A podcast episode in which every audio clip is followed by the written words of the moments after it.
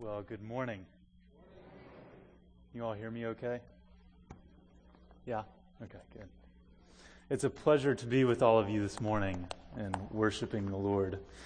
And um, as we just prepare our hearts to, to hear from God's word, I'd, I'd ask that you would bow with me once more, and we'll ask the Lord for his help to help us to understand and, and to believe. So pray with me, please.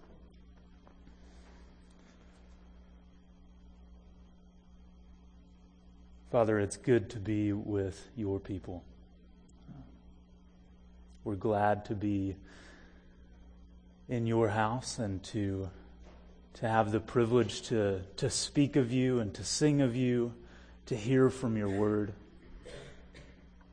Lord, we ask that um, in this time, Lord, that you would speak to us. Lord, use me in, in a mighty way. Fill me, Lord, with your spirit speak the words of truth rightly, dividing the word well. Lord, we pray for the hearing of your word, that you would give us eyes to see, give us hearts to believe, give us grace that we might be spurred on to love one another. It would be spurred on to be a light to the watching world, that the watching world would marvel at the way that we show love to each other.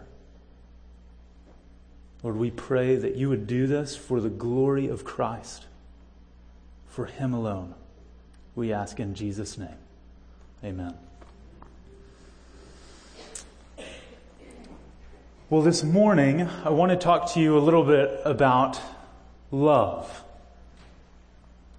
So, love is, I would say, universally understood to be a virtue by most people.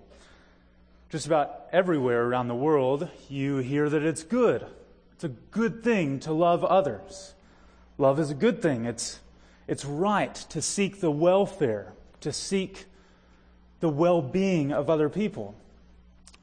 But then, whenever we get down to the particulars of love, what does love look like? Who should we love? Why? Why should we love other people? Well, we get a lot of different answers.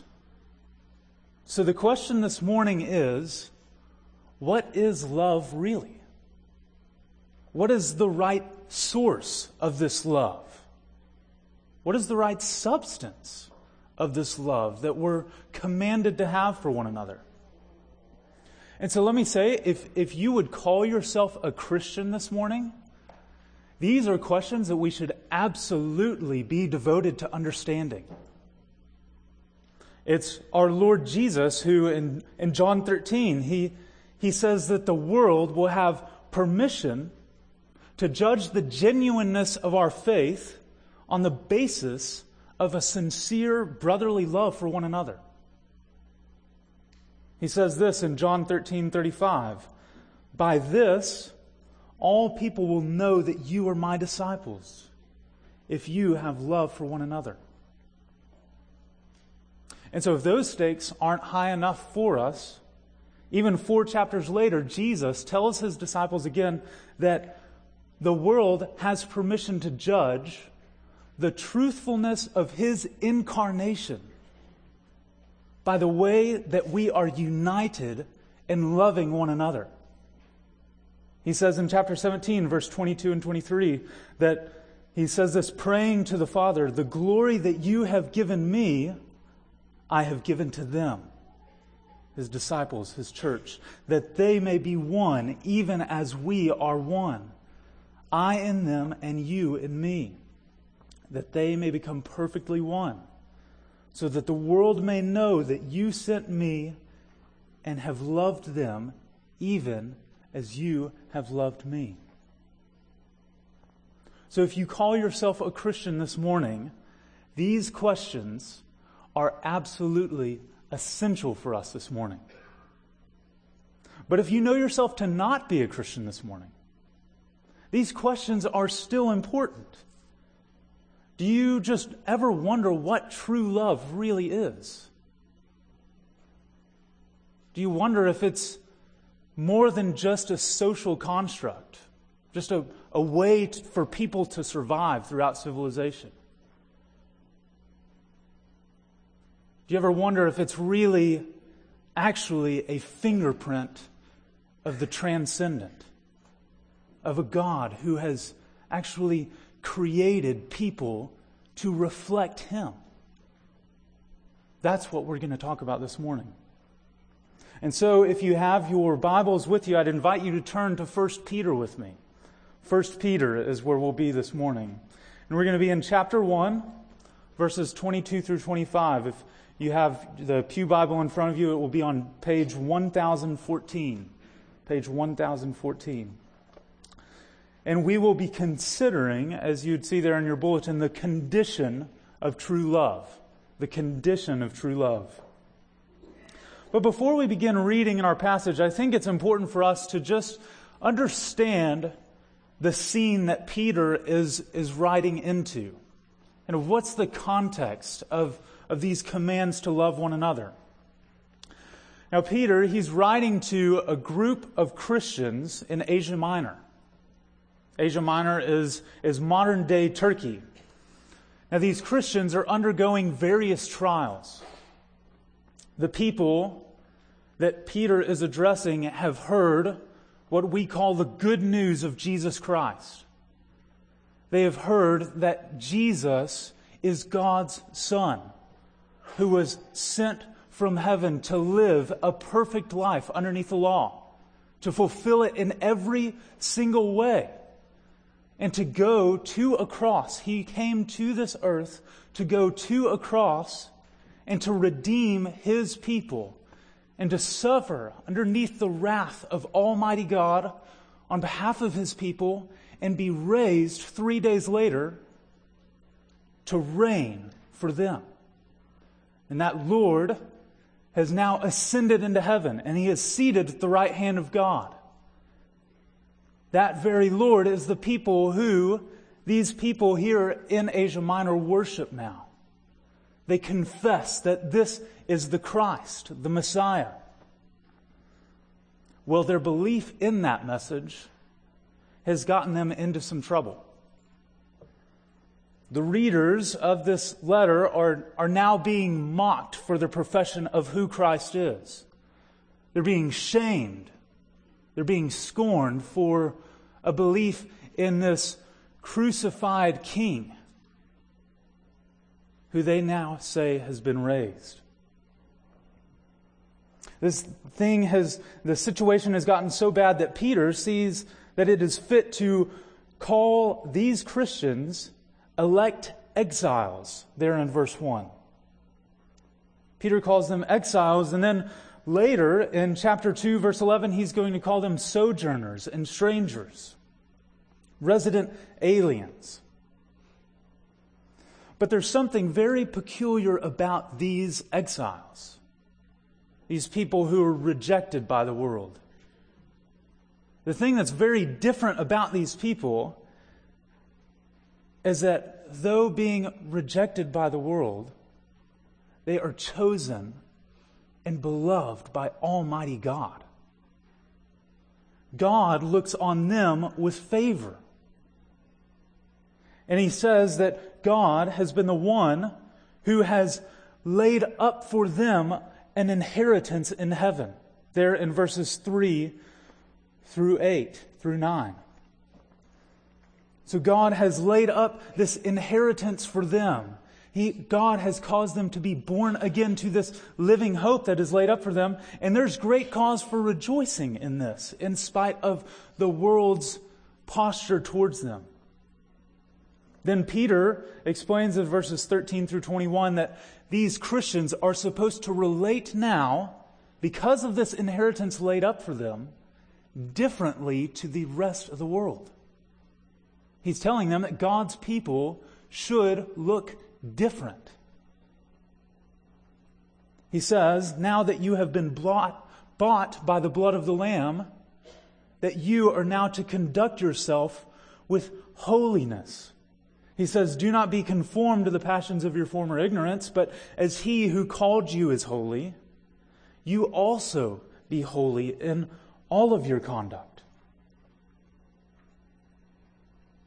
So Peter tells us that because we are God's children, we are no longer to look like our first father Adam.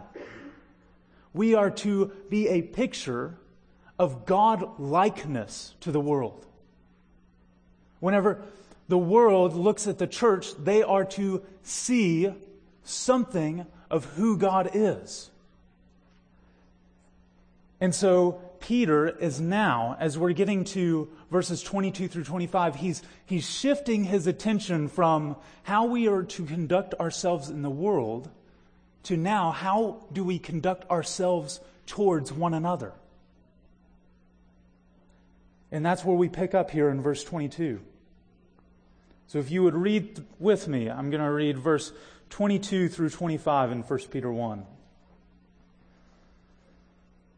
Peter writes, having purified your souls by your obedience to the truth for a sincere brotherly love, love one another earnestly from a pure heart, since you have been born again, not of perishable seed, but of imperishable, through the living and abiding Word of God.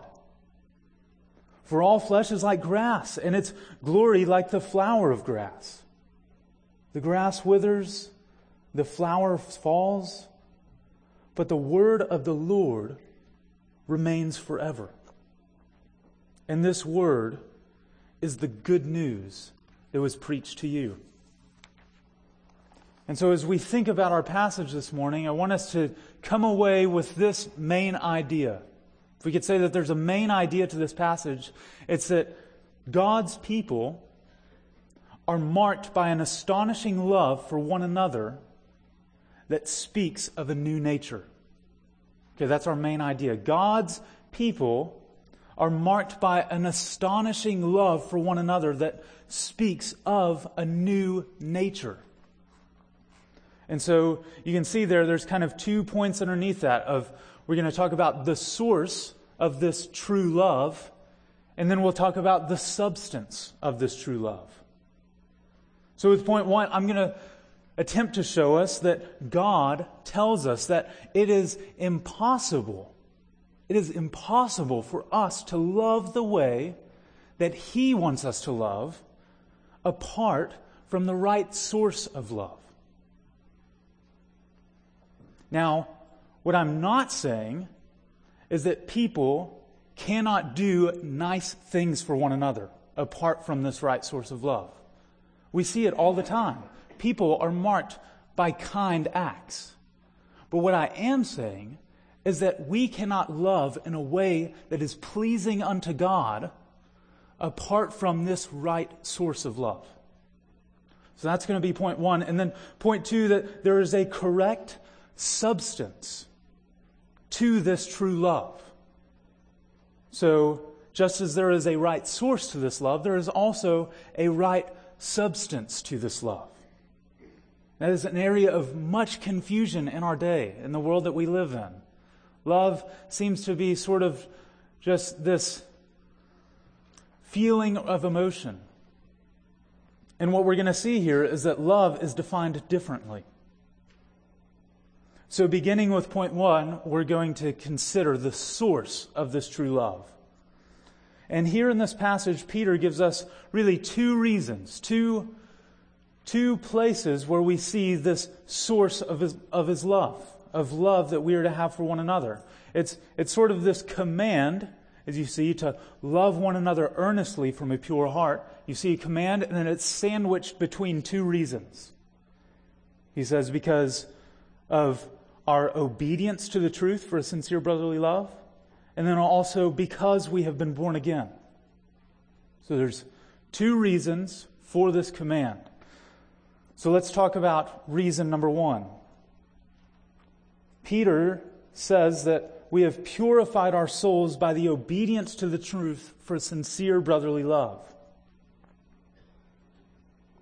Now, whenever Peter talks about this obedience to the truth in his letter, He's not merely thinking about sort of this outward behavior of the way a child would take out the trash begrudgingly whenever his father tells him that it's time to do his chores. for Peter, this idea of obedience to the truth is actually much bigger. It's, it's all inclusive. It, it is about the whole person, the whole heart posture. For example, we, we see in chapter 2, verse 8, Peter refers to those who are unbelievers, and, and he says that they stumble because they disobey the word as they were destined to do. And so Peter there is talking about a rejection of the lordship and the kingship of the risen Christ. So a full bodied rejection of the gospel. And so for Peter, whenever he talks about this obedience to the truth, he's talking about believing and responding in a way that submits our heart to the lordship of Jesus Christ. And so we see that Peter tells us that as we respond to the gospel in belief, as we respond in obedience to the truth, then this way in our hearts is paved for greater love to God and greater love to one another. Now, how does this happen? How does this work exactly? Well, let's just look at one example. So, Peter here at the first of his letter, he talks about how there is an inheritance laid up for us. One of the central claims of the gospel message is that for those who have turned from their sins and believed on Christ, our hope is not here. Our hope is in heaven. We have an inheritance in heaven for us. And the way that Paul talks about this inheritance that is laid up for us, he actually, whenever he writes to the Colossians, he ties a direct line between our ability to love one another and our realizing that that inheritance is true. In Colossians, he writes that we thank God since we have heard of the love that you have for all the saints. Why? Why do they have love for all of the saints? Well, because of the hope that is laid up for you in heaven. Of this you have heard in the word of the truth, the gospel. So, in other words, whenever believers' hope of heaven is strong, it frees us from the tyranny of trying to make heaven right here and right now. It frees us from trying to manipulate and use other people so that way we can have our own way. Whenever our hope of heaven is strong, a sincere brotherly love flourishes because we have a strong confidence in the sovereign goodness of Almighty God to give us what He has promised His Son and what He has promised all those who would turn from their sins and believe upon Christ. So, therefore, as we live in light of eternity, as we respond in obedience to the truth of the gospel, a way is paved in our hearts for greater love to one another. But that is really just the first reason that Peter gives. The second is similar, but Peter gives us a bit of a, a different picture, if you will. Peter gives us this picture of having been born again. He says, to love one another earnestly because you have been born again. And this, I would argue, is Peter's getting really to the root of this source. He's saying, This is where your love comes from. It comes from a new birth. From a new birth. And so it's right for us to ask the question what is Peter really trying to get at here? Why would he use this picture? Why would he use this image of, of having been born again? What is, he, what is he trying to communicate to us? about this source of our love? Well, let's think about our first birth for a minute. What do you know of it? How large a part did you personally play in your being born? Did you tell your parents that this is the makeup that I want to have? The brain power, the, the hair color, the stature? These are my details and these are my demands, and I will not be born if you do not give me these things? Well, no. What Peter is wanting to communicate to us in this picture is that our being born again is a miracle of the sovereign work of God. Whenever we are confronted with the truth of the gospel message, it is the Spirit of God who breathes new life into our hearts affecting us to respond in belief, in faith and repentance. If, if Peter were wanting to communicate something differently, he would probably say, Love one another earnestly because you've pulled yourself up by your own bootstraps. But Peter says that love one another because God has caused you to be born again. God has caused us. And so, my question for us this morning is do we really believe that? Do we believe that? Are you dumbfounded by the fact that you are a believer in the risen Lord Jesus this morning? Do you wake up and look at yourself in the mirror and marvel at the fact that you, once a hater of God, hater of all of his commands, now love Jesus? You've turned from your sins, you've turned from your self righteousness, and you have placed your faith in Jesus. Do you marvel at that this morning? Or do you just think, yeah. We tied that up, me and Jesus, a while back. We're good. Is there any worship in our life? Because this picture right here is caused to provoke worship for God's grace in our lives. If this is true, that we were once children of wrath, dead in our trespasses and sins, then it is a miracle of miracles the fact that we believe this. And responding to this in gratitude is what provokes a love for each other. We look at each other and we go, You too? You believe this? Yes. We have an inheritance in heaven now. That's why we love each other. That's what Peter is communicating to us. This reality is what some of the Puritans called the life of God in the souls of man. They called it regeneration or recreation.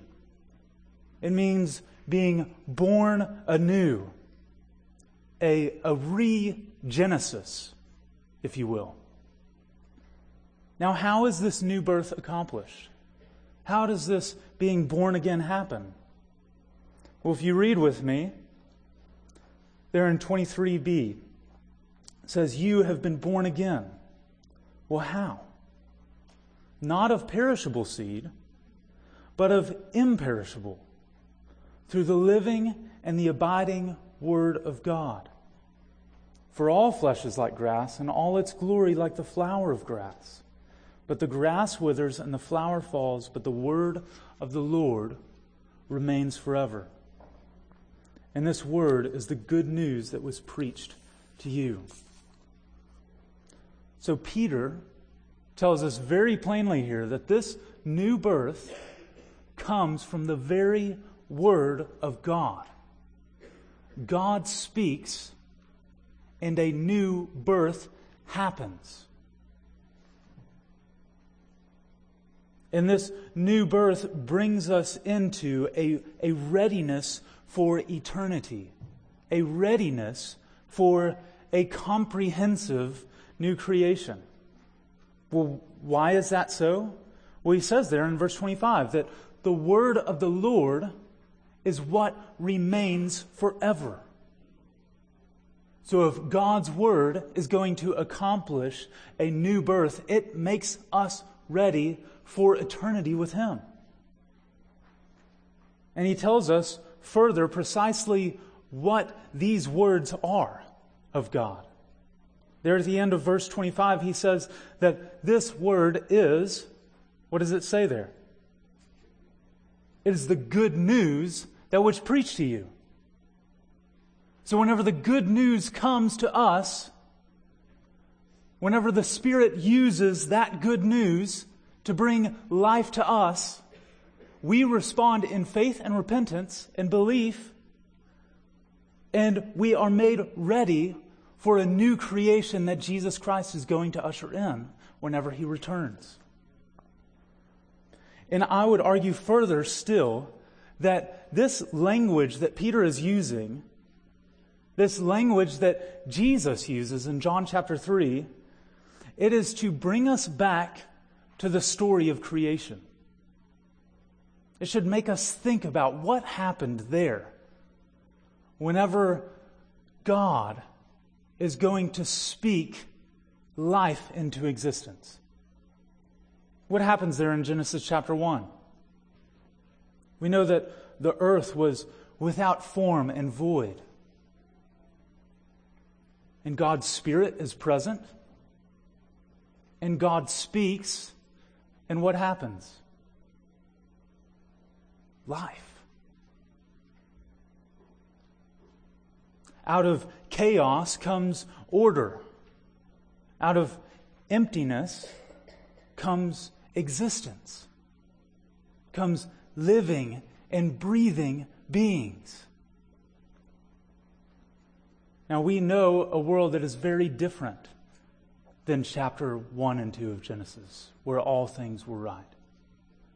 That's because our first father Adam sinned, bringing death, decay, futility, tombs, separation from God, exile. And now, man, ever since our first father Adam, we are born dead in our trespasses and sins. And so that's why whenever Jesus comes onto the scene and says, for anyone, for anyone to see the kingdom of God, they must be born again. They must be born again. And so we can rightly think of those who have chosen to follow Jesus as this new humanity that God is calling unto himself. God has chosen saints to be restored to righteous living for him. And so if you've believed upon this good news message this morning, that is you.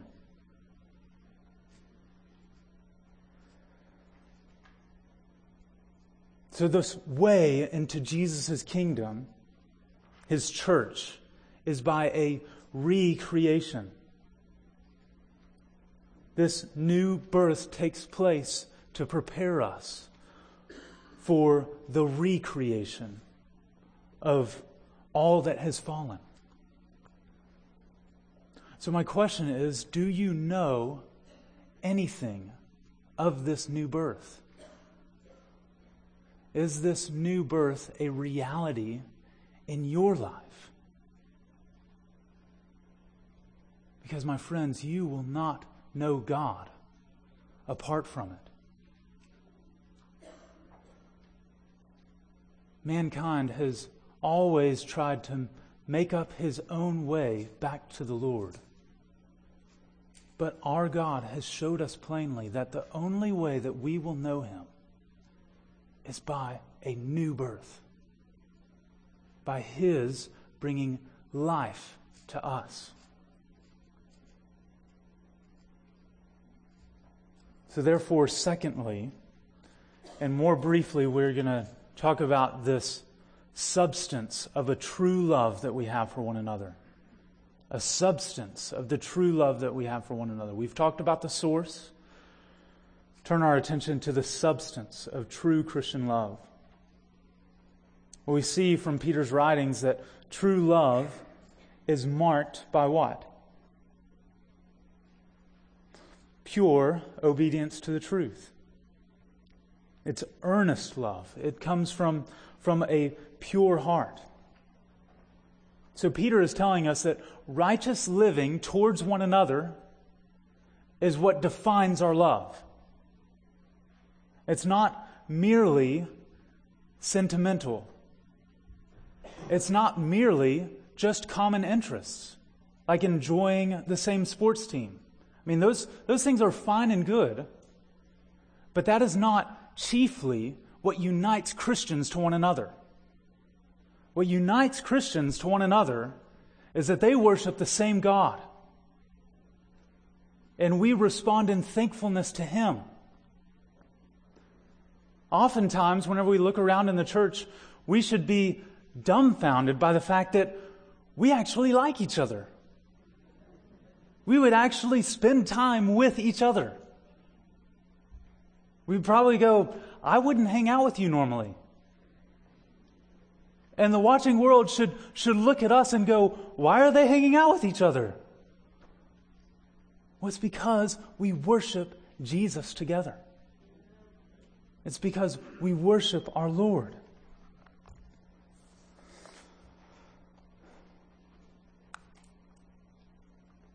Christian love, love where life and joy flourishes is marked by obedience to God. It's marked by having a new king, from surrendering our self rule to the rule of Jesus Christ.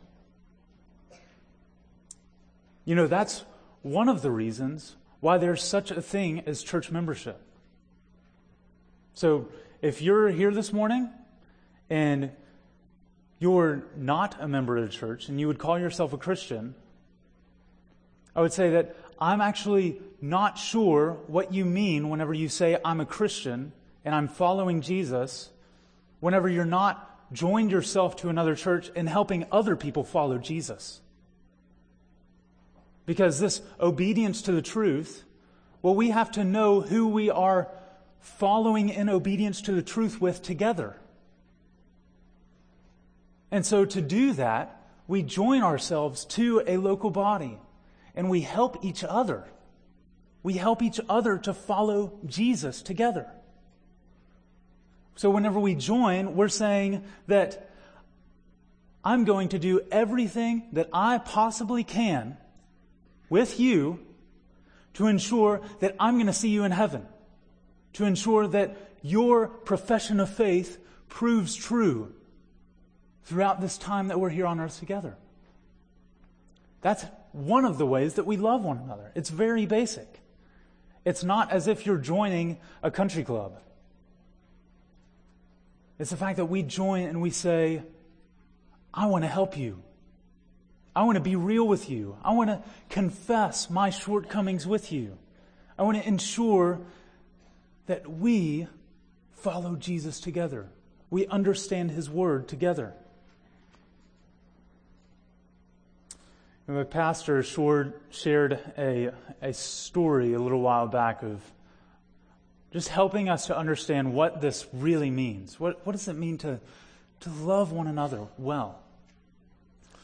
Well, he told us a story of a friend who he had who was married with kids, and, and this man came to know the Lord later on in life after just some, some terrible habits. And and one of these terrible habits was just a severe drinking problem. This man was severely addicted to alcohol. And as he came to know the Lord and as he started to sit underneath the preaching of God's word and, and to read the word of God himself, he started to see that things were going to need to change if he was to continue to live in the way that he professed Christ. Well, he went to another member at the church and he confessed his sin to him and told him his struggle, severe struggle with addiction to alcohol. And this member at the church prays with him, read scripture together, and go on to start the week. Well, Monday rolls around, and this struggling, professing Christian has gone to work and he's on his way home from work. And this is kind of the time where he says that he struggles the most, is dealing with the pressures of job and passing by this exit where he basically faces this fork in the ro- road every single day of am I going to turn turn right and turn to the bottle or am I going to go home to my family? Well, as he's starting to get nearer to this fork in the road, he starts seeing there's kind of this figure standing there at the fork. And as he's driving and gets a little bit closer, there's a man standing there with a sign. It just says, Go home. Go home.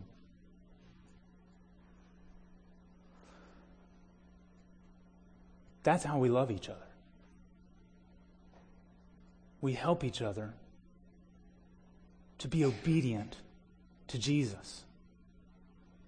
We don't just talk about it. Love acts, it takes initiative.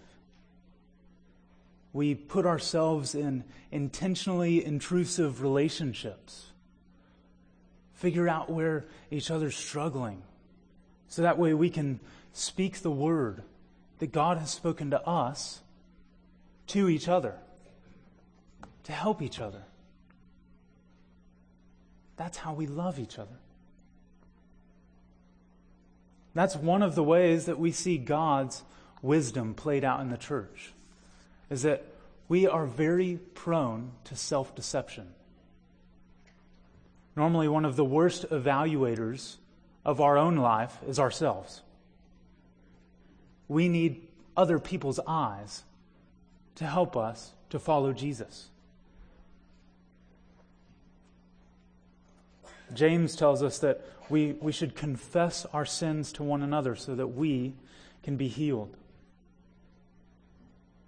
You know, just at the end of this passage that we're discussing there, and at the beginning of chapter 2, Peter tells us things that we put off in this love towards one another tells us to, to put away malice and deceit, put away hypocrisy and envy and all slander, and to long for the pure spiritual milk. That, that word there, hypocrisy, it, it comes from, from this idea of a person who would perform in a play and they would put on different masks for whoever they were around. And Peter tells us that whenever we are to love each other, we put away our masks. So, whenever we're here at church in the mornings and around one another, it should feel a lot less like a business interview room where everybody's trying to put their best foot forward, and it should feel more like a hospital waiting room where we, we know things aren't right. We know we struggle. But by God's grace, we're going to seek to love one another from a pure heart because we have been born again and because we have responded in obedience to the truth for sincere brotherly love. We seek to love one another by putting on the new nature that has come from a new birth. To be ready for whenever Jesus Christ comes back to bring us to himself. And so, my prayer for Hamilton Baptist is that this would be a church that's marked by love for one another, love of helping each other to follow Jesus, to putting off of the old man, to putting on the new man that is ours in Jesus Christ, and waiting patiently and faithfully for his return. You pray with me.